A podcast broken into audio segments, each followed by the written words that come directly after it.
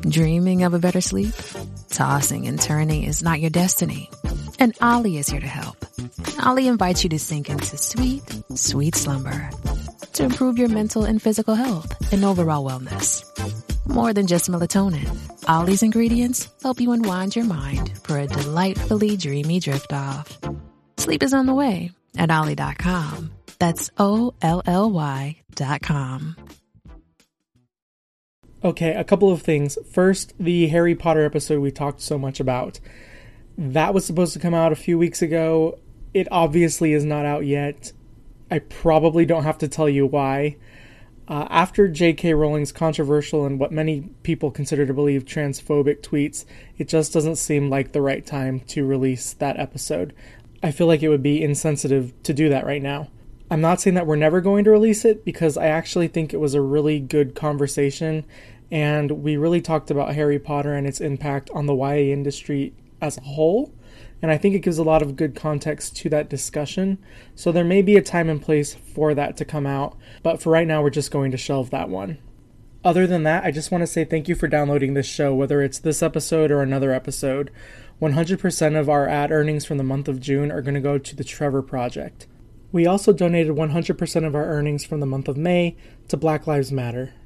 That includes earnings from both the podcast and the website. If you want to learn about why, you can go to bookstacked.com slash be kind. There's a hyphen between be and kind. Or you can just click the link in the show notes. So with that said, hope you enjoy the show. This episode of Bookmarked is brought to you by audible.com. Get a free audiobook download and a 30-day free trial at www.audibletrial.com slash bookstacked. That's audibletrial.com slash bookstacked.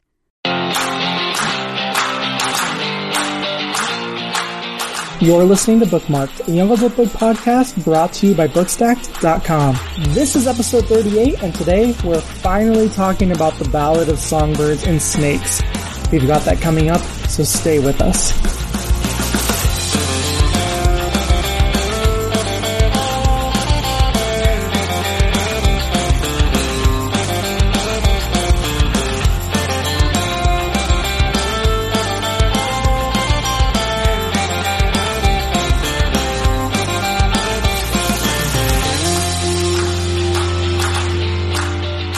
The Ballad of Songbirds and Snakes. Everybody is talking about this book. Everybody's been reading this book. And now we can finally discuss it ourselves. Definitely excited to get into this episode. Since the book has been released, there have been a lot of comments amongst our team in like our, our private Slack group that we chat in. Uh, so definitely there are a lot of thoughts, a lot of, I think, mixed feelings uh, at first glance. That seems to be how people are feeling about this book, uh, kind of mixed uh, but definitely something to talk about. So we're going to go ahead and introduce everybody who's here. So first we have Michael. Hi. We have Eleanor. Hi, everyone. We have Spencer.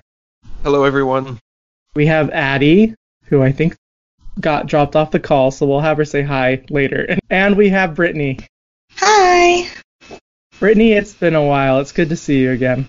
Thanks. It's been so long. I've missed y'all so much. but there have been some big developments in your life, right? Yeah, crazy. I became a flight attendant. I got engaged, and it's been a crazy past couple of months and year. That's so exciting. Well, we're happy for you. People can't Thank see. you.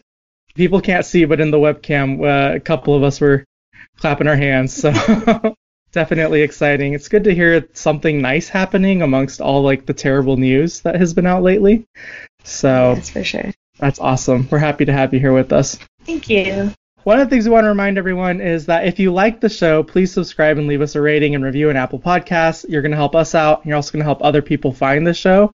Um, and then you can also share your thoughts and comments about anything we discuss in this episode or even some of the other episodes that we've done in the past. You can do that by reaching out to us through voicemail, email, or Twitter. And links to all of those are in the show notes. Uh, like we said, there are a lot of thoughts and I think feelings about the Ballad of Songbirds and Snakes. So it'd be great if you guys wanted to chime in too, uh, share your opinions. Maybe you agree with something we said, or maybe you disagree with something uh, we're about to say. But whatever the case, you can join in on the discussion as well. Again, those links are in the show notes. So that said, we're going to jump into our regular segment. What are you reading? I'm going to go ahead and share what I'm reading right now, and that is The Shadow of Kyoshi by F.C. Yee. Well, I said I'm reading it, but I'm about to start that book. I'm hoping this next week. The book comes out July 16th, and it's a sequel to The Rise of Kyoshi, which is a spin off of Avatar The Last Airbender, which, if you've been listening to the show for a while, you know I'm absolutely adore the Avatar Avatar The Last Airbender. So I was very excited when I was able to get my hands on an advanced reader's copy for Shadow of Kyoshi. Haven't started it yet, but the first book was amazing. And also, Avatar The Last Airbender is on Netflix now, at least in the US. So there's really no excuse to not be watching this show anymore. It's incredible. It's like a really, really, really good YA book. I don't know if anybody else here has seen the show. I think Spencer's seen the show, haven't you? Oh yeah, absolutely. I'm a big fan. I I tell people I think it's the best children's youth television that's ever been made. For sure.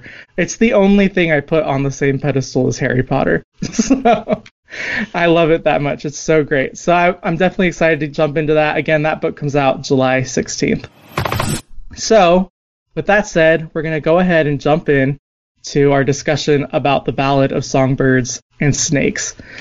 What I want to do and start off with is a quick round, uh, just kind of get your guys' thoughts on a five star scale what rating would you give The Ballad of Songbirds and Snakes? So if you were writing your Goodreads review or you were writing a review for Bookstacked, what rating would you give this book?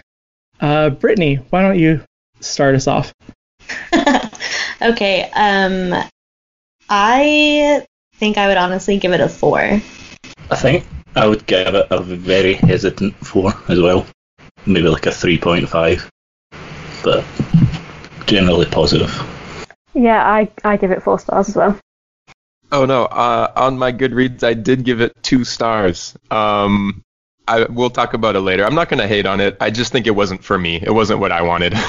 okay, I'm kind of surprised for a second. I thought we were all gonna be on the same page because I also gave it four stars. I think I gave it like a 3.9 on my Bookstack review. I it just didn't quite hit the four for me, but it was really close. So I think we should start with Spencer then. um, two stars. What what were your thoughts about this book? You said it wasn't for you. What do you mean by that? I did not particularly like Coriolanus Snow nor his story, nor did I enjoy the the experience of reading 500 and what was it 20 80 pages of it.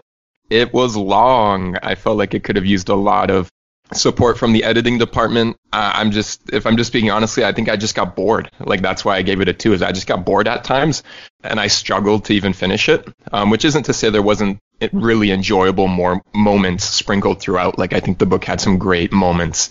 But as someone who's just a casual Hunger Games fan, that's why I say it wasn't really for me. I think if you love the Hunger Games, you'll still probably really enjoy this book. But if you're hesitant to even read it in the first place, then you might not might not enjoy it as you go for me, like I kind of I've seen a lot of the people saying that it was kind of boring and kind of long and drawn out. Like for me, like I've been reading The Wheel of Time recently, which is kind of infamous for being long and drawn out and boring, but also like epic. So it's like because I've been doing so much, like 600 pages for me, and this kind of felt short. So like I was really getting into the details and like because Wheel of Time's a very detail oriented story, so I spent a lot of time just really devouring the, the details and the history and getting really into the story. Also, really didn't like Snow, so that's kind of like what dragged it down. Like, I, I just didn't care about Coriolanus' story. Like, if he hadn't been in it, I, I wouldn't really have noticed. So, that's kind of just what drew it back for me. I like. I sort of agree with what everyone's been saying so far, which is weird. Like, the story wasn't the story that I wanted. Like, that wasn't the prequel story that I wanted to be told. But nevertheless, I thought it was still, for the most part, written well. Um, there were some issues that I had with it, which I'm sure we'll like get into a bit later. But despite the fact that it wasn't the tale that I wanted to be told, I could still see the amount of effort that had gone into it, and I still read it in a few days and like really got through it. So yeah, despite the problems I had with it, it I could still appreciate the positives and what it does for the Hunger Games world. Yeah, so I'm kind of like Spencer as far as being a casual Hunger Games reader. I don't remember all the details of books, I just kind of read them for enjoyment. And at first, I'm not really a huge fan of prequels, and so I wasn't even sure I was going to pick this up in the beginning. But then that excerpt came out, and I was curious because I've always been intrigued by nature versus nurture and kind of what makes somebody who they are. So I really enjoyed it for what it was as far as a story being told in a world that we already know about. Um, I did definitely think it was too long, so I was like, I probably could have done without some of the details that they added. But overall, I pretty much enjoyed it. I loved getting to know Snow in his earlier years and kind of what made him into who he is in the world we knew. Also, want to get Addie in here because Addie was with us right before we started recording, and then her laptop, I think, broke. Addie, since you're just catching up with us, uh, everybody just kind of shared where what they would have given the book on a five star scale, and then sharing their overall impressions. Where are you in terms of the Ballad of Songbirds and Snakes? I'd probably give it like a four, based on the fact that like everybody else has, well, from what I heard, it wasn't the book I was expecting. I wanted like a history of what caused the uprising and the war that led to the dark days that led to the Hunger Games. That being said, from an anthropological point of view, which is what I majored in, it feels like it was kind of like a written exercise of nature versus nurture. There was a lot of clashing of that within Snow and, you know, within himself. I thought it was very contradictory. I have mixed feelings on this book. I don't know how to label those feelings other than just they're mixed. Oh, yeah, I think that's totally fair. And I, I think, like Eleanor said, everything I've heard, I pretty much agree with. It's everything. I, I agree. It was too long, too slow. I also definitely got those nature versus nurture vibes that you, Addie, and Brittany just pointed out. So all of that, I, I totally agree. Speaking of Snow, I feel like we should talk about him a little bit because this is his book, right? And maybe we can start with that question of nature versus nurture. What kind of villain origin story do you think this was? Is this did he turn into somebody bad or was he just kind of like that by nature? What what are your thoughts on on his character and what we learned about him in this book? I think he was always bad, and I I really liked that that was how Suzanne Collins chose to portray him because I know a lot of fans were really scared, and we were really scared that it was going to be like a almost like a redemption story for him and a bit of a sympathetic, tragic backstory. But I don't think she pulled any punches. She just went in and was like, no, well, he had all these opportunities to redeem himself and he didn't. He had all these opportunities to realize how corrupt the system that he lives in is, and he didn't. Like, he continuously chose the side of the Capitol and the side of um, like the oppressor, essentially.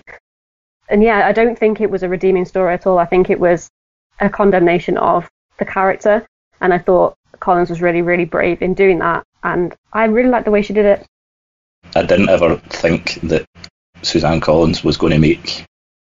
Well, that was obviously the, the worry before, but I didn't think she was actually going to make him like the big hero by the end of it and there was there was a lot of moments where like especially like in his Capitol standing you kind of see that he's kind of made out sympathetic. But then it's always undercut with something like as you say like it always does something for his own selfish motivation. He always does something for his own selfish gain. So I, I like as well that it wasn't just like a he didn't just become a dictator villain by the end of it. Like there's still a lot of story to be told between the end of this book and the start of the Hunger Games. But I, I really like that it's kind of like a really subtle villain story. Like there's just just these little moments, like the way that he talks about the the, tributes, like the, his. I like the writing as well, being in like third person. You're not like that close in. Like uh, obviously Katniss is first person narration. You're not that close to his head but there's just the way that the kind of Capitol and Snow himself like think about those in the districts. Like I really like just those kind of little subtle indications that he is going to be who he becomes. Um, I just a quick little. I just want to agree with the um, point of the point of view that it's written from because it's really good at showing this is what Coriolanus Coriolanus thinks, but it also shows you, but this is how everybody else thinks, and this is how a normal person thinks. So yeah, I think it being a little bit separate from him, you see where he's going wrong, and you see the contrast between good and evil, pretty much. Glad you point that out too, because that was one thing I was wondering was why did she choose to do it from like third person, and uh, I, I couldn't really wrap my head around it, but that explains it. it makes total sense. Yeah. Yeah, I agree that the third person is a, is a strength as well, and because I think I would find it terribly frustrating and disturbing to be inside Coriolanus' Snow's head the whole time. But I will say that I, I found his motivations at time like somewhat confusing or inconsistent to me, as in we were told his motivations, but we weren't really shown them. As in he says he wants to be the president, and I still don't know why, um, like why that appealed to him. Um, he says he, I get that he wants to kind of restore his family name, but he honestly doesn't seem to care very much about his family. um, perhaps Tigris, but he just kind of hates on his grandma the whole time. Um, he hates on his classmates, he hates on his teachers, he hates on everybody around him in the Capitol but then also simultaneously supports everything that they're doing and seems to think that the Capitol should continue running the way it is. And so I'm sometimes just like confused as to what he actually wants and, and where it is inside him that tells him like what is it that tells him he needs to be the president he needs to be in charge? What changes is he trying to make in his world? Some of that kind of got lost on me and i wonder if anybody else felt that way or, or felt differently. I feel i think a little differently because i definitely believe that he was more selfish than not, obviously. But I do think I saw that care for his cousin definitely a lot more than his grandma because his grandma doesn't really do anything. I mean, she's kind of just there for the name and their status and title or whatever. Um, but I think as a teenager, you kind of think that money's going to solve all your problems and especially when he's so poor you kind of think like i have to be the best of the best so nobody can take this away from me again and especially with everybody keeping up the appearances that the snows are this great family or whatever i think being president is nobody can ever think down on you or bad about you because you're on the top and you don't have to worry about your home being taken away. You don't have to worry about scraps of food. As adults, we're a little bit more on the realistic side. Like, no, we can't all just be president to get rid of all of our problems, and money doesn't make your problems go away. But I think when you're still a teenager and you don't really know what the real world is like, especially in a setting of the Capitol versus the districts type of thing, that he's just thinking it's going to solve all of his financial problems. Yeah, I've also just found one of my notes here, the, the highlights that I took in the book, which says Tigris and the Grandma'am had recovered somewhat from the shock of Arachne's death, spoiler alert, and were declaring him a, natu- uh, a national hero, which he waved off but secretly relished. He just wants to be like a hero. He just wants everyone to love him, and that's that just makes him worse. I think.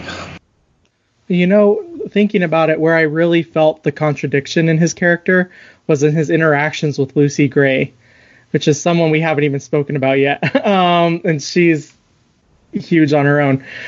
But I was always wondering, did he actually love her or was he just using her?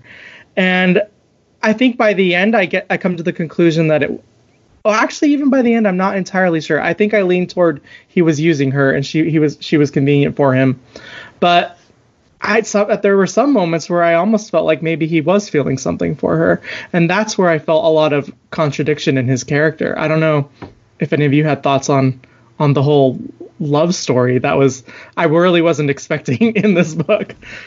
I wasn't expecting it either. That threw me for a big loop. And like you said, Saul, it seems like he's using her, but at the same I think they were using each other. Except that I think Lucy won in terms that you know she sort of like she played she played him knowing that you know he kind of lives in this like Capitol bubble while she has lived in the real world and you know, plays with people's emotions. And I think she played him knowing that if she played her like hands the right way, he would help her win because he was quote unquote falling for her. I mean, even towards the end, she, I think she did win, and that kind of that action of you know Snow losing to somebody who he seems as an inferior person because they're from the district, that was a big like snub that I feel influenced Snow's cruelty per se towards his future as president and then the Hunger Games.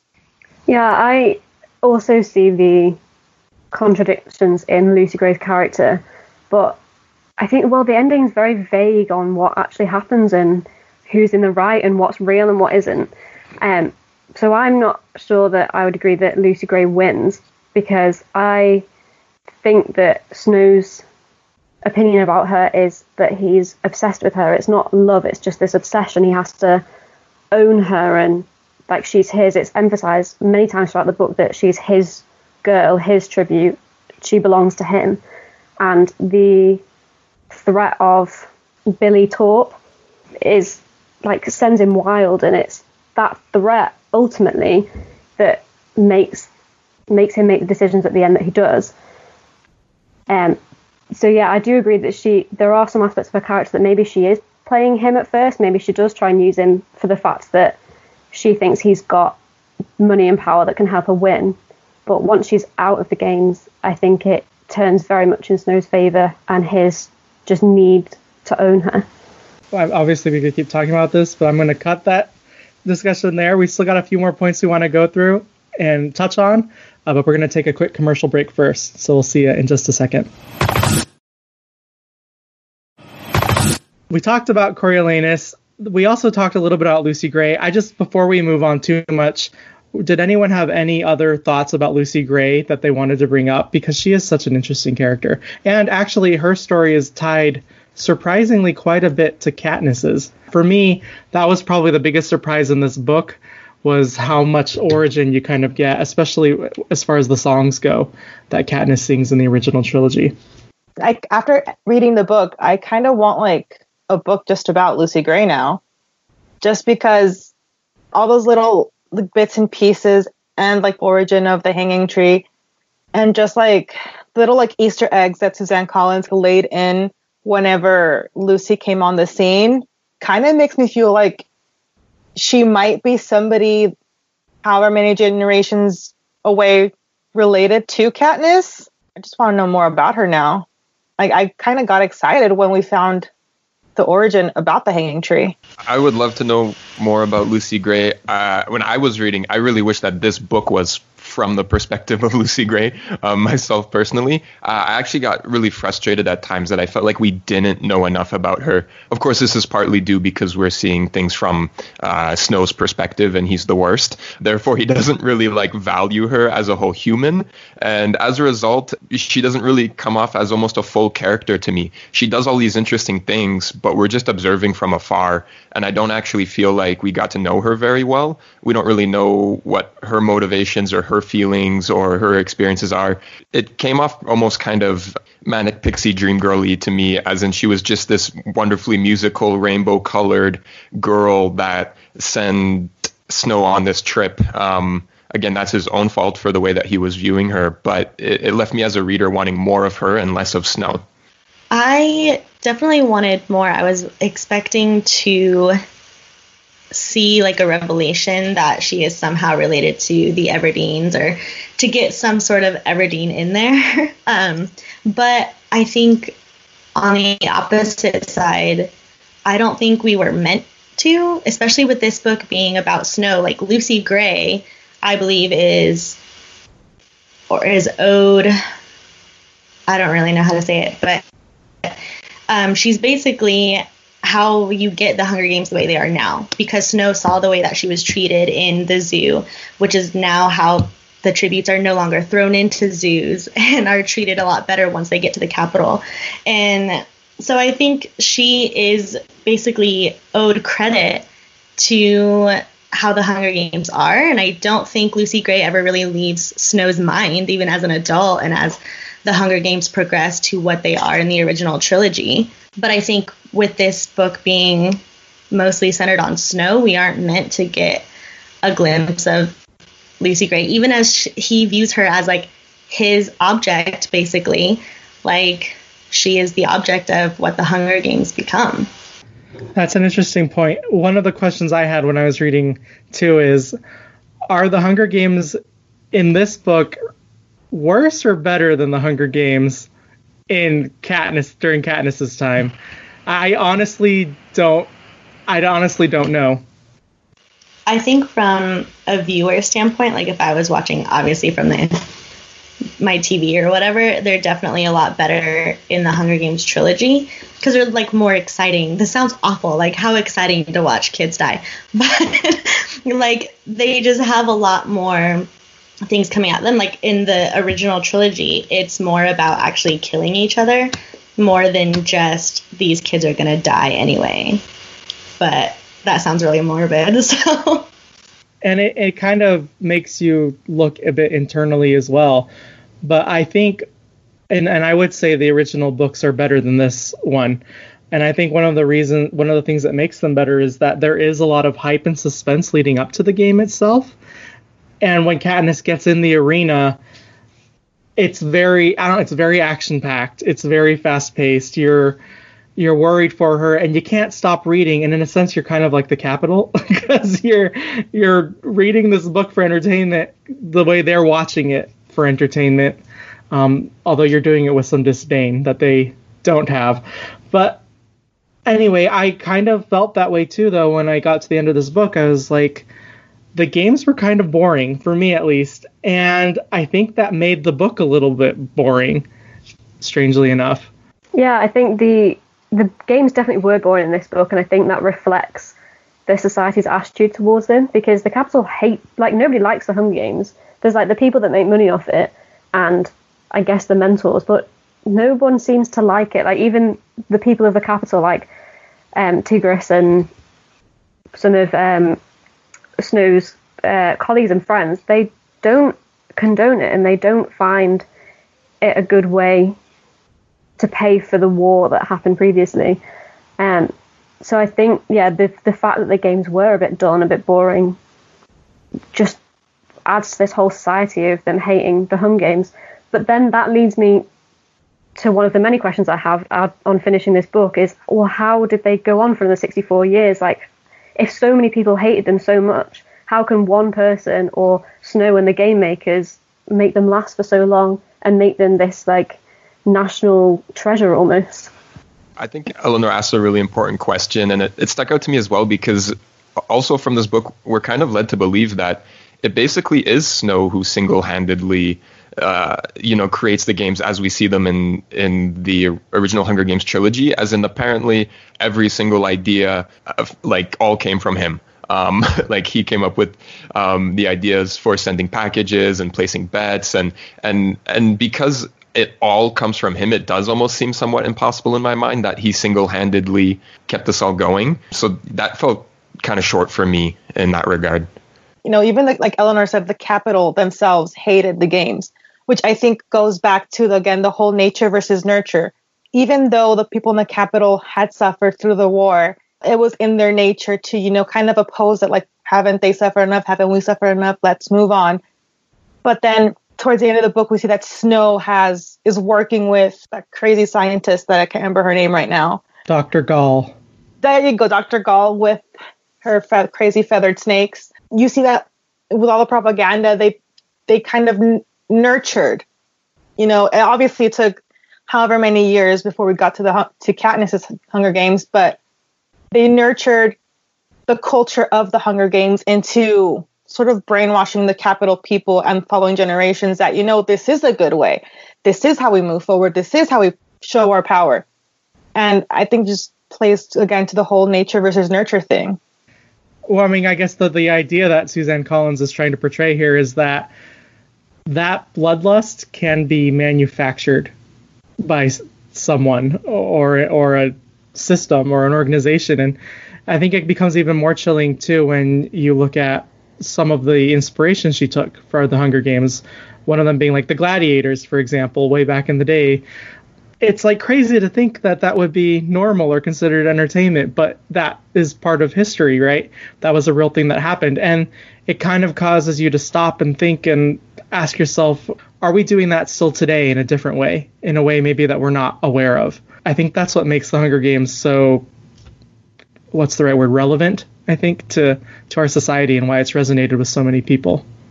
You know, it just takes I think just one person to try to convince you that this is okay. If you keep telling people over and over what they're supposed to believe, then sooner or later the way the world used to be is kind of just forgotten. What surprised you the most about this book? Maybe it was a character or a plot point or an element about the world or something she decided to focus on in this book, but what surprised you the most about the Ballad of Songbirds and Snakes?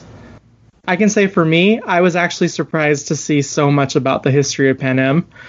I know a lot of people wanted that and were asking for it, but it was something I was honestly always okay not having.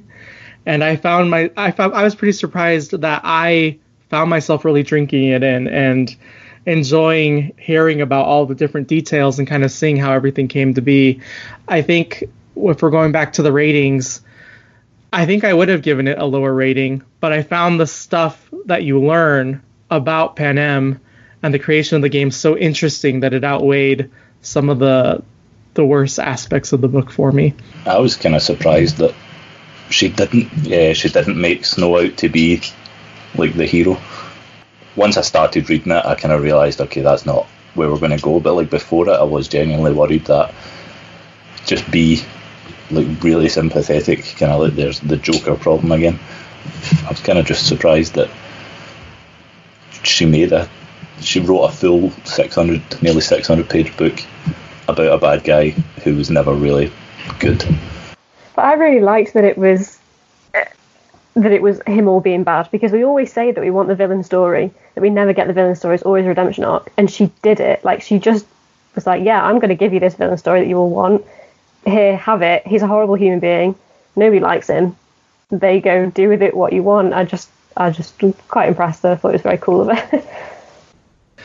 I wanted to add too. I think it was a mistake marketing wise, and I think it was a marketing decision to really try and label him the hero when they first announced the plot and everything, they said, "Meet your new hero, President Snow." like what the heck? I I don't think it. Nec- I don't know if it hurt the book a ton in sales because this book is selling well and it was always going to no matter what. But there's definitely even just yesterday I saw someone tweeting that they were disappointed that Suzanne Collins had written had tried to make Snow redeemable. And reading through this person's tweets, it was clear they actually hadn't read the book this was a conclusion they came to before I, probably the book was even released. It totally makes sense that they came to that conclusion because that's how the book was marketed. And so now you kind of have this belief out there that this book is Snow's redemption arc, and it's not that at all. No, I was just going to make a comment about a person making an unfounded claim on Twitter. Like, that never happens. Right, right. That's. I shouldn't be surprised. Uh, but yeah, I just feel like it was a bad marketing move for sure. It was because that's really not what this book was at all. I was just gonna state that I think I was surprised to find myself sympathizing with Snow. Um, I think it's interesting that you bring up the marketing of him being a hero because I think if you're in the Capitol and the way he turns the Hunger Games around, he would be considered the Capitol's hero because he is you know, he helps make the um, the Hunger Games watchable. Like people want to tune in, and so I want to say they were wrong because you know most people would not sympathize with the Capitol. you don't want the Hunger Games to be a thing, but at the same time, I mean, hello, we still tuned in to watch the Hunger Games or to read the Hunger Games. We still turn tuned in to read about this villain and I think it's kind of just a. I just think it's kind of ironic that he was labeled a hero in the marketing. Um, and I think it just depends on your viewpoint of the series or Snow or however you want to take it. But I was actually surprised at how much I sympathized with him in the beginning. And I was like, oh my gosh, how did you turn into such a bad guy? And then, of course, you keep reading and you're like, never mind. Um, I'll add, I was surprised by how familiar the elements of the story were, as in how many things were revisited or set up from the original Hunger Games series. Both good and bad. There were times where I really enjoyed that. But I'll also say, like, I was surprised that Collins didn't take the opportunity to show us something new. I was really surprised we didn't see any of the other districts. I was fully expecting to um, wake up in District two or seven or nine or you know anywhere else but 12 um, and so i was surprised that that is where the story ended up. I didn't see the story heading back to district 12 when i started reading. So pros and cons there was things i liked and didn't like about that but it was very familiar. So many things connected back to the hunger games from tigris to coriolanus and lucy gray uh, eating katniss potatoes and saying Katniss like four times in the chapter. Um, it just keep come it kept coming back over and over again. All the connections to to what we're familiar with. I will say, especially not going to District Two because it's brought up so many times when it talks about.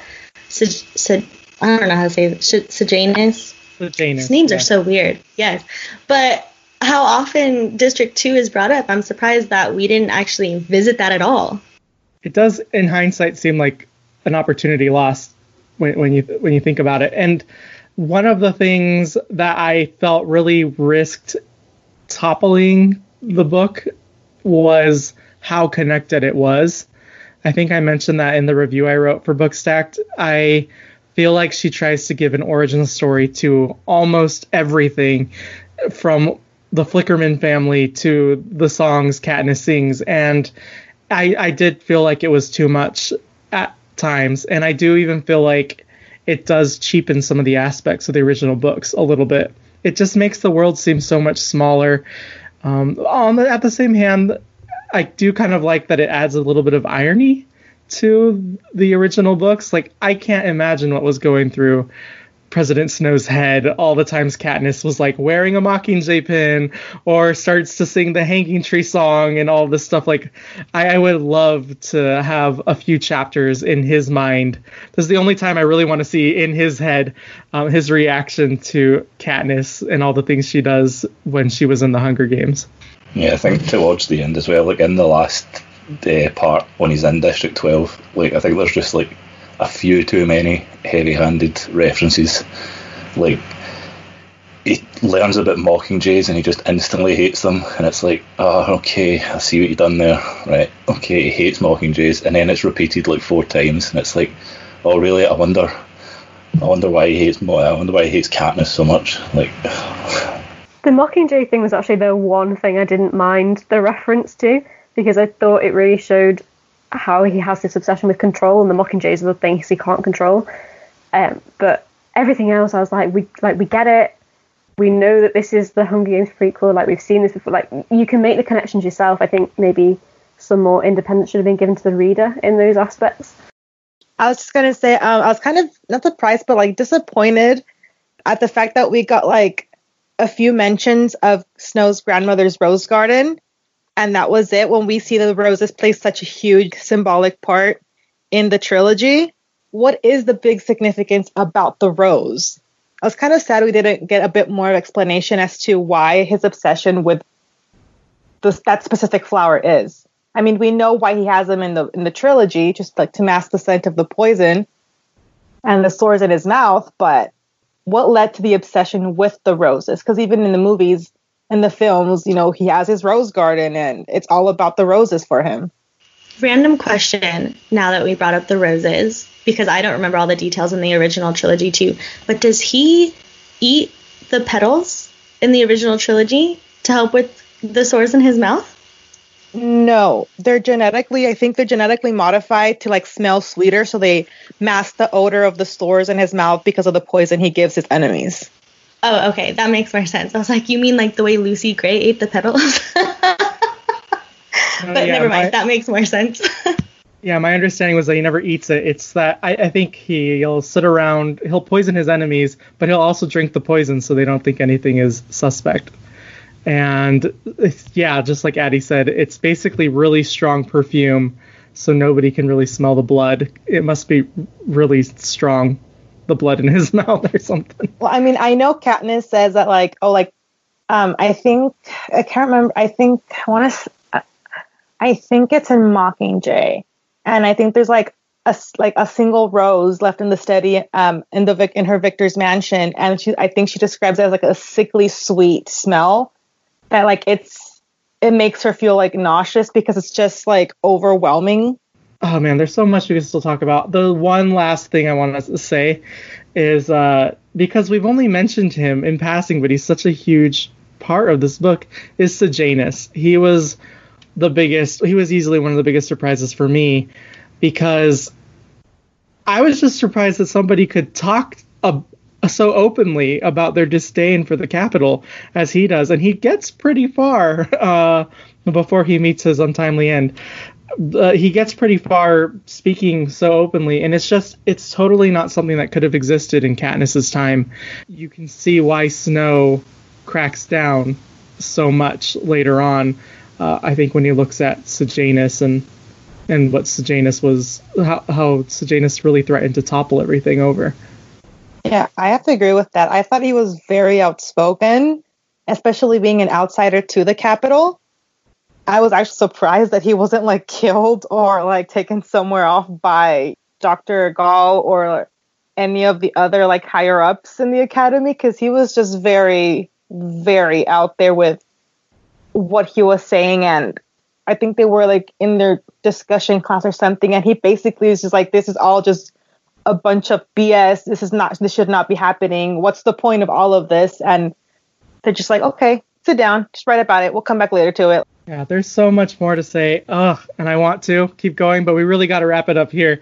Thank you to everyone who joined in and listened. Again, we'd love to hear what you have to say about the book. We'll share it in a future episode. Uh, you can reach out to us through voicemail, email, or Twitter, and those links are in the show notes. Um, again, you can follow us on Twitter at bookmarkedya. Look up bookmarkedya. On Twitter, you can also follow the website Bookstacked there as well.